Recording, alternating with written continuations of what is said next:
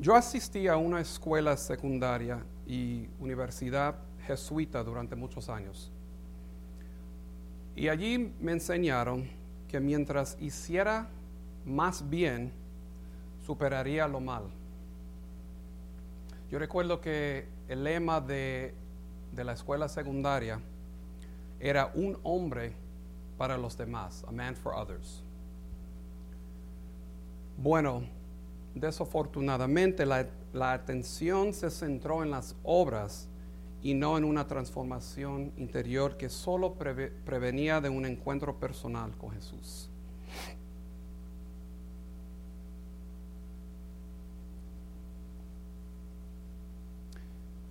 Yo me sentí justo ante mis propios ojos. Yo aprendí mucho, muchas lecciones valiosas. Cómo no hacer trampa y no robar y no decir mentiras. Me enseñaron que debía ser fiel en el amor y amable y generoso con los demás. Pero yo recuerdo un día de verano, hace 17 años, cuando yo estaba yendo al, al otro, otra iglesia, el Christian eh, Calvary Baptist Church. Eh, yo estaba asistiendo a un grupo de, de estudios bíblicos y estamos leyendo del libro de Romanos. Y cuando el instructor eh, comenzó a leer eh, Romanos capítulo 8, fue el premi- pri- primer versículo que me, que me cambió la vida. Por lo tanto, no hay condenación para aquellos que están en Cristo Jesús, quienes no anden según la carne, sino según el Espíritu. Este versículo me dejó con la boca abierta. Y recuerdo que este fue el versículo que me llevó al conocimiento del Señor. La justicia de Jesús no se puede com- comparar con la de los innumerables maestros, administradores y lecciones que crecí estudiando y tratando de aplicar a mi vida. Pero aún era la justicia que sabía que no podría alcanzar. Abren eh, sus Biblias, por favor, al Mateo, capítulo 13, y vamos a leer del versículo 13 a 16. Y el mensaje está titulado El corazón del hombre. Mateo capítulo, capítulo 13, versículos 13 a 16.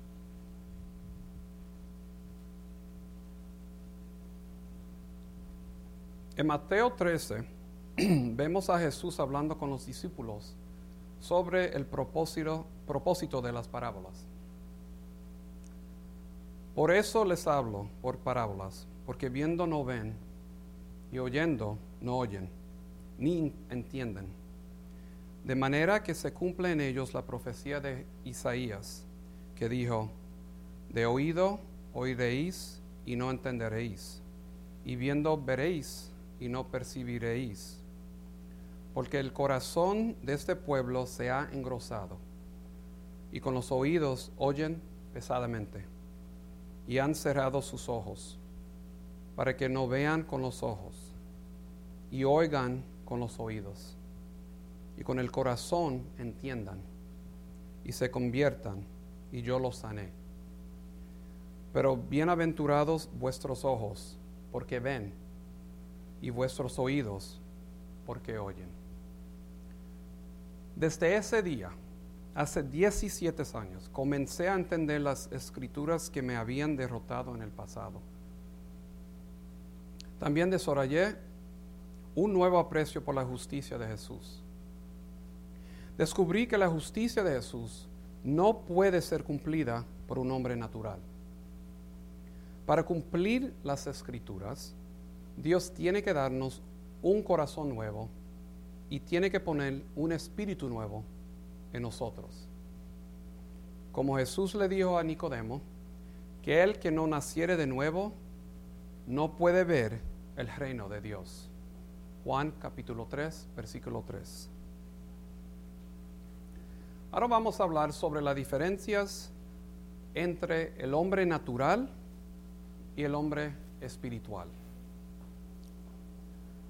Básicamente, el hombre natural es aquel que no tiene eh, al Espíritu Santo residiendo dentro de él. Como dijo Jesús, lo que es nacido de la carne, carne es. Y lo que es nacido del Espíritu, Espíritu es. Juan 3, versículo 6.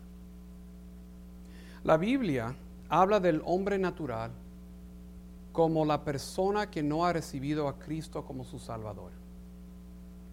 Pablo nos dice en Gálatas capítulo 5, versículos 19 a 21, lo que posee el corazón del hombre natural. Y manifiestas son las obras de la carne, que son adulterio, fornicación, inmundicia, lascivia, idolatría, hechicerías, enemistades, pleitos, celos, iras, contiendas, disensiones, reías, envidias, homicidios, borracheras, orgias y cosas semejantes a estas, acerca de las cuales os amonesto, como yo, como ya os lo he dicho antes, que los que practican tales cosas no heredarán el reino de Dios. Ahora nos preguntamos, ¿cuáles las características del hombre natural? Bueno, hay cuatro. En el primer de Corintios capítulo 2, Pablo usa la palabra natural para referirse a alguien que todavía está en su estado original o pecaminoso. La palabra griega se, dice suchicos, que, que significa natural o animal, como un animal, como los instintos de un animal. Y es en oposición de la palabra espiritual. Son, la gente natural son guiados por el instinto carnal que por el Espíritu de Dios. So, la primera característica es que el, hombre natural opera sobre la sabiduría humana. Opera sobre la sabiduría humana. El hombre natural puede definirse como un individuo, individuo que opera enteramente sobre la base de la sabiduría humana. Esto se debe al hecho de que no se han comprometido con Jesucristo. No han experimentado el nuevo nacimiento y no tienen al Espíritu Santo viviendo dentro de ellos. Debido a que el hombre natural no tiene el Espíritu de Dios viviendo en ellos, no comprenden ni dan la bienvenida a la verdad espiritual. Es una locura para ellos. La segunda característica es que la gente o el hombre natural que no tienen una comprensión real de la Biblia. No reciben ni dan la bienvenida al mensaje de las Escrituras. Su reacción al mensaje del Evangelio es que es una tontería o es ridículo. Y como dice en Salmo capítulo 14, eh, versículo 1, dice el necio en su corazón, no hay Dios. La tercera característica es que el hombre natural no tiene las herramientas adecuadas. ¿Y qué quiero decir con esto?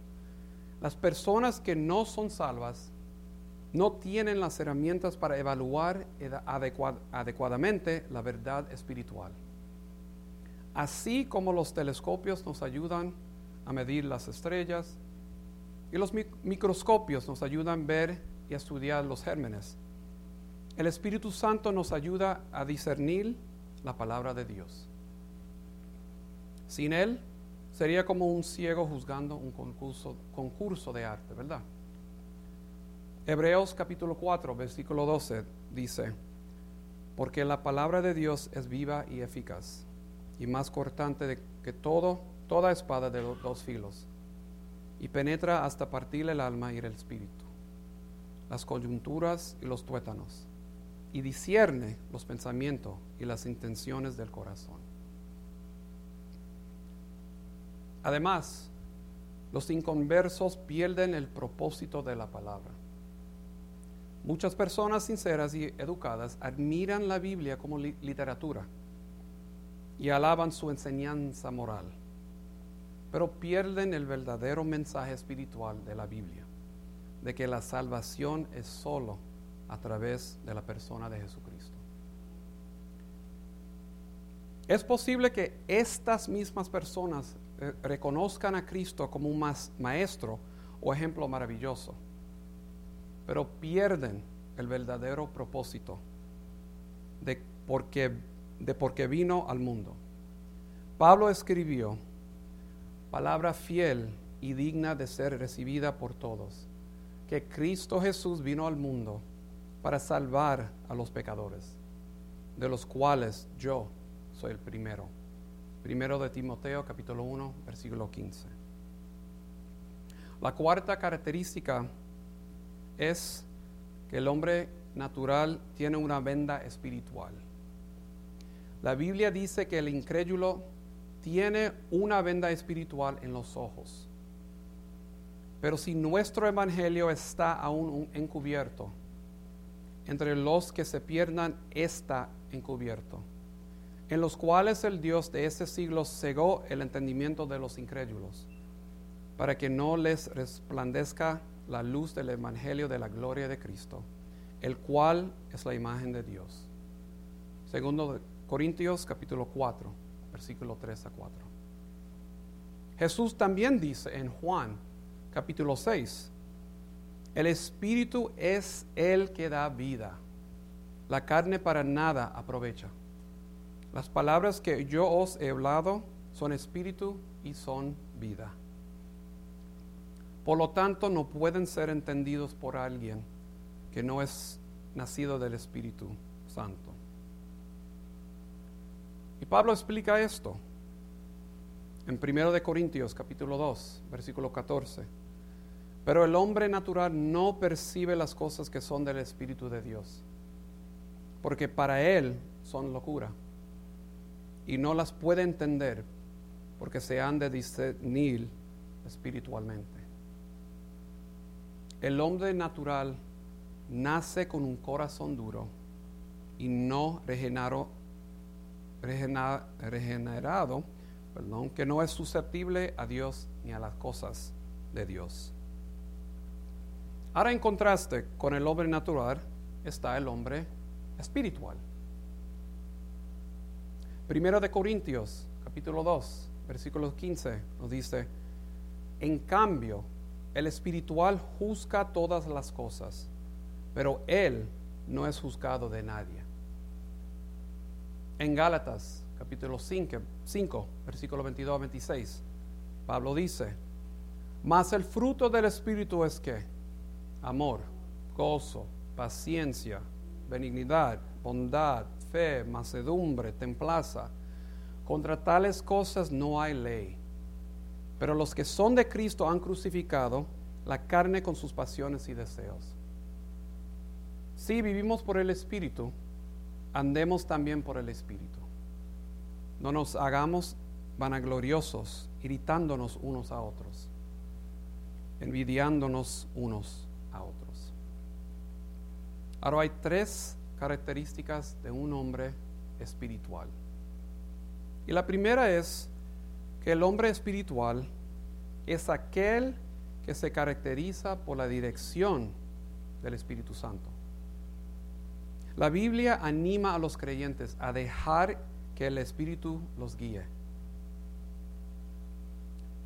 Efesios capítulo 5, versículos 18 a 19 dice, no nos embriaguéis con vino, en lo cual hay disolución, antes bien sed llenos del Espíritu, hablando entre vosotros con salmos, con himnos y cánticos espirituales, cantando y alabando al Señor en vuestros corazones.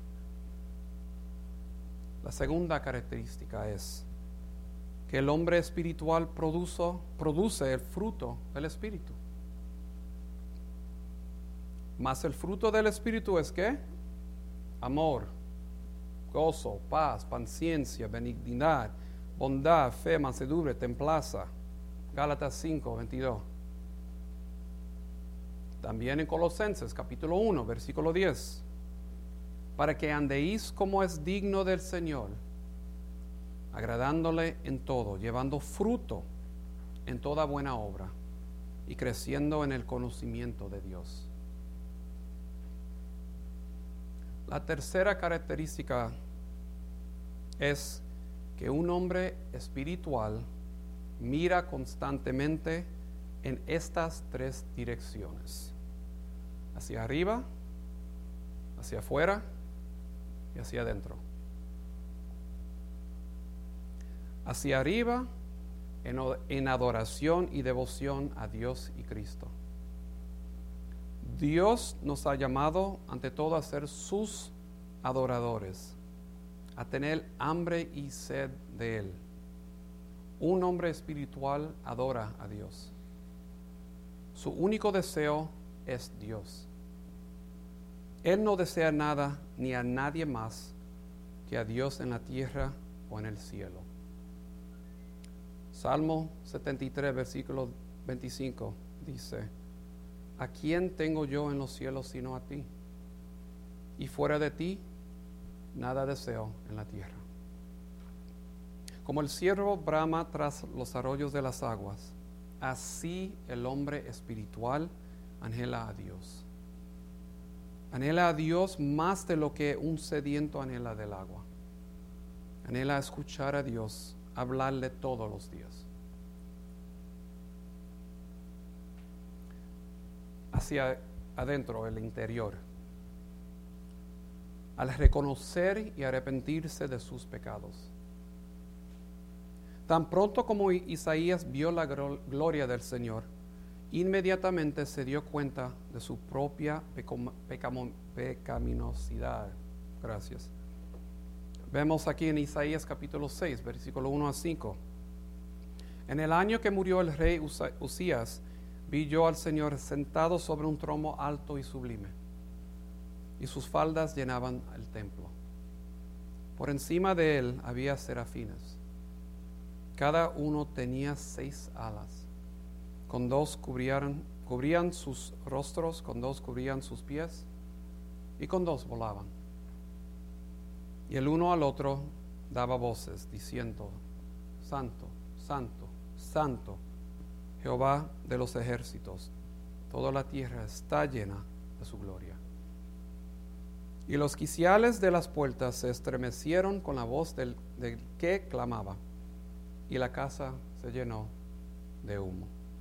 Y entonces dije, ay de mí, que soy muerto porque siendo hombre inmundo de labios y habitando en medio de pueblo que tiene labios inmundos, han visto mis ojos al Rey, Jehová de los ejércitos.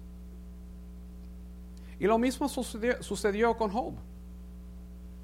En Job capítulo 42, versículos 5 a 6. Job dijo, de oídas, de oídas te había oído, mas ahora mis ojos te ven. Por tanto me aborrezco y me arrepiento en polvo y ceniza.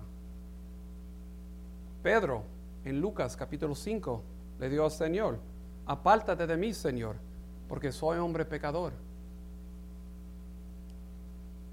Juan, en Apocalipsis capítulo 1, eh, versículo 17, dijo, cuando le vi, caía como muerto a sus pies, y él puso su diestra sobre mí, diciéndome, no temas, yo soy el primero y el último.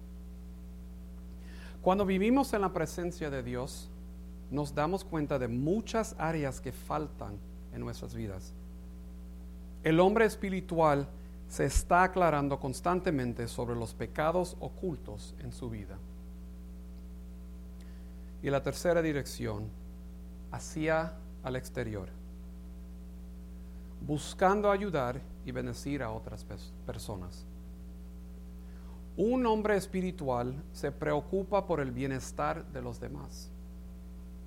Está lleno de compasión por la humanidad, por la humanidad perdida y sufriente, y no puede ignorar cuando otros tienen alguna necesidad, como lo hicieron el levita, y el sacerdote en la parábola del buen samaritano, en Lucas capítulo 10.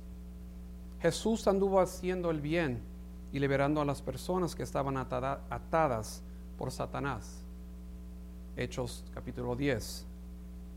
Como Dios ungió con el Espíritu Santo y con poder a Jesús de Nazaret. Y como éste anduvo haciendo bienes y sanando a todos los oprimidos por el diablo, porque Dios estaba con él. Y entonces, ¿qué debe, qué debe suceder? El hombre natural debe hacer de nuevo. Debe nacer de nuevo. Debe nacer de agua y del Espíritu. Debe recibir un corazón nuevo. Eso fue lo que me pasó a mí y a muchos de nosotros. Y es la promesa del nuevo pacto.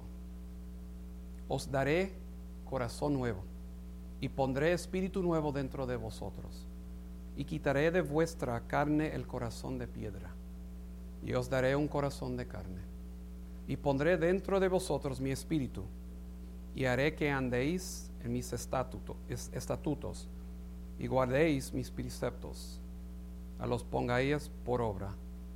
Ezequiel capítulo 36.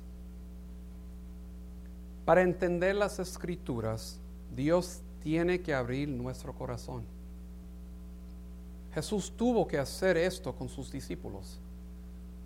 ¿Qué pasó cuando Jesús apareció a sus discípulos después de su resurrección? Lucas 24, 45 dice, entonces les abrió el entendimiento para que comprendiesen las escrituras.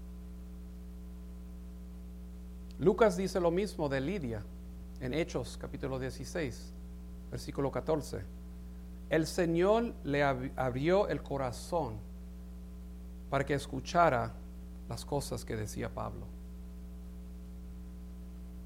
Esto explica la declaración de Jesús de que ninguno puede venir a mí si el Padre que me envió no le traeré y yo le resucitaré en el día postrero. Escrito está en las profetas y serán todos enseñados por Dios. Así que todo aquel que oyó al Padre y aprendió de él, viene a mí. Juan 6, 44 a 45. Es el corazón lo que define al hombre. Porque cuál es su pensamiento en su corazón, tal es él. Proverbios 23, versículo 7. Como en el agua al rostro corresponde al rostro, así el corazón del hombre al del hombre. Proverbios 27, versículo 19. Por tanto, Pablo hace una clara diferenciación entre los que están en Cristo y los que no lo tienen. Pero, él, pero el entendimiento de ellos se embotó porque hasta el día de hoy, cuando leen el antiguo pacto, les queda el mismo velo no descubierto, el cual por Cristo es quitado. Y aún hasta el día de hoy, cuando se lea a Moisés, el velo está puesto sobre el corazón de ellos. Segundo de Corintios capítulo 3, versículos 14 a 15.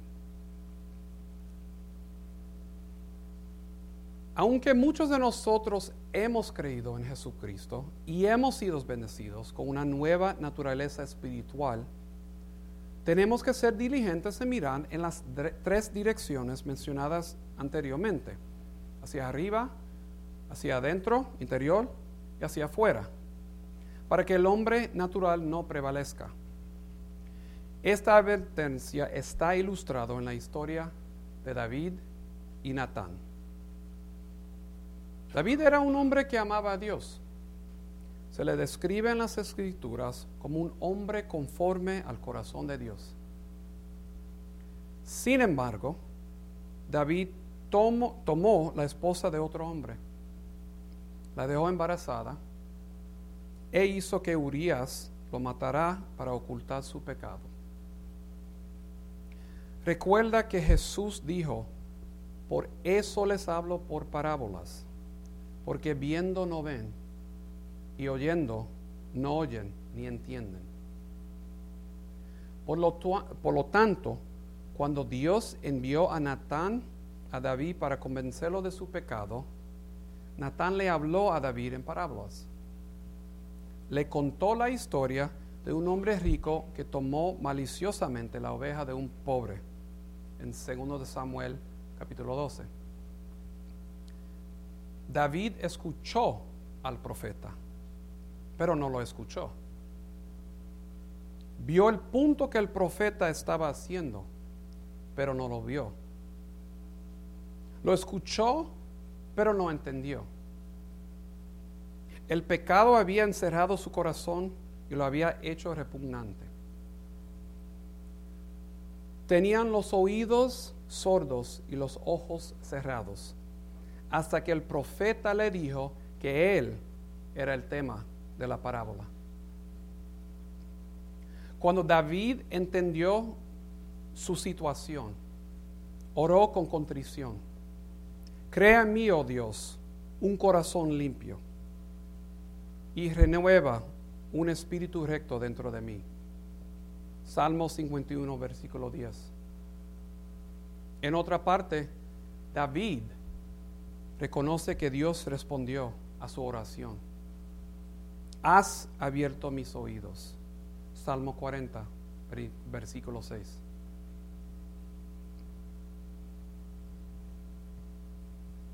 Ahora en conclusión, uh,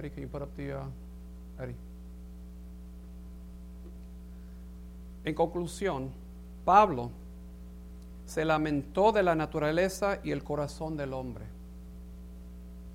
De manera que yo, hermanos, no pude hablaros, hablaros como a espirituales, sino como a carnales, como a niños en Cristo. 1 de Corintios capítulo 3 versículo 1.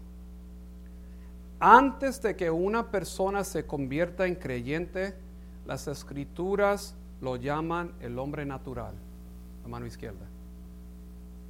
No tiene la capacidad de adorar o servir a Dios. Están perdidos, eternamente separados de Dios sin esperanza de vida después de la muerte.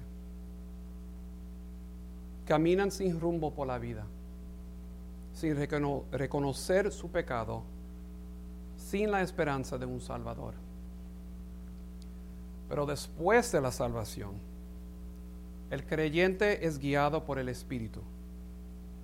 Adoptan el corazón de un hombre espiritual y dan frutos como vimos en Gálatas 5. Reconocen su pecado y comprenden la necesidad de un Salvador. Ahora te pregunto, ¿cuál eres? ¿Actúas en la carne? ¿Viviendo en la oscuridad? ¿Viviendo para ti mismo? ¿Con el corazón de un hombre natural? ¿O eres una nueva creación? ¿Ves ahora con los ojos del entendimiento? ¿Reconociendo la presencia de Cristo en nuestras vidas? ¿Leyendo la palabra de Dios? entendiendo el verdadero sacrificio de Jesucristo en la cruz en el Calvario? ¿Has adoptado el corazón de un hombre espiritual? Si es así, alabado sea Dios y amén. Si no es así, te exhorto a no pasar un día más sin arrepentirse de tus pecados y aceptar la necesidad de un Salvador en tu vida. Un hombre espiritual mira hacia arriba en adoración y devoción a Cristo, hacia adentro o el interior, reconociendo y arrepintiéndose de sus pecados, y hacia afuera, buscando ayudar, buscando ayudar y bendecir a otras personas. Un hombre espiritual mira en las tres direcciones constantemente. Que Dios nos ayude a ser equilibrados y espirituales. Amén. Amén. Oremos. Padre, gracias una vez más por este tiempo para escuchar tu santa palabra, Señor.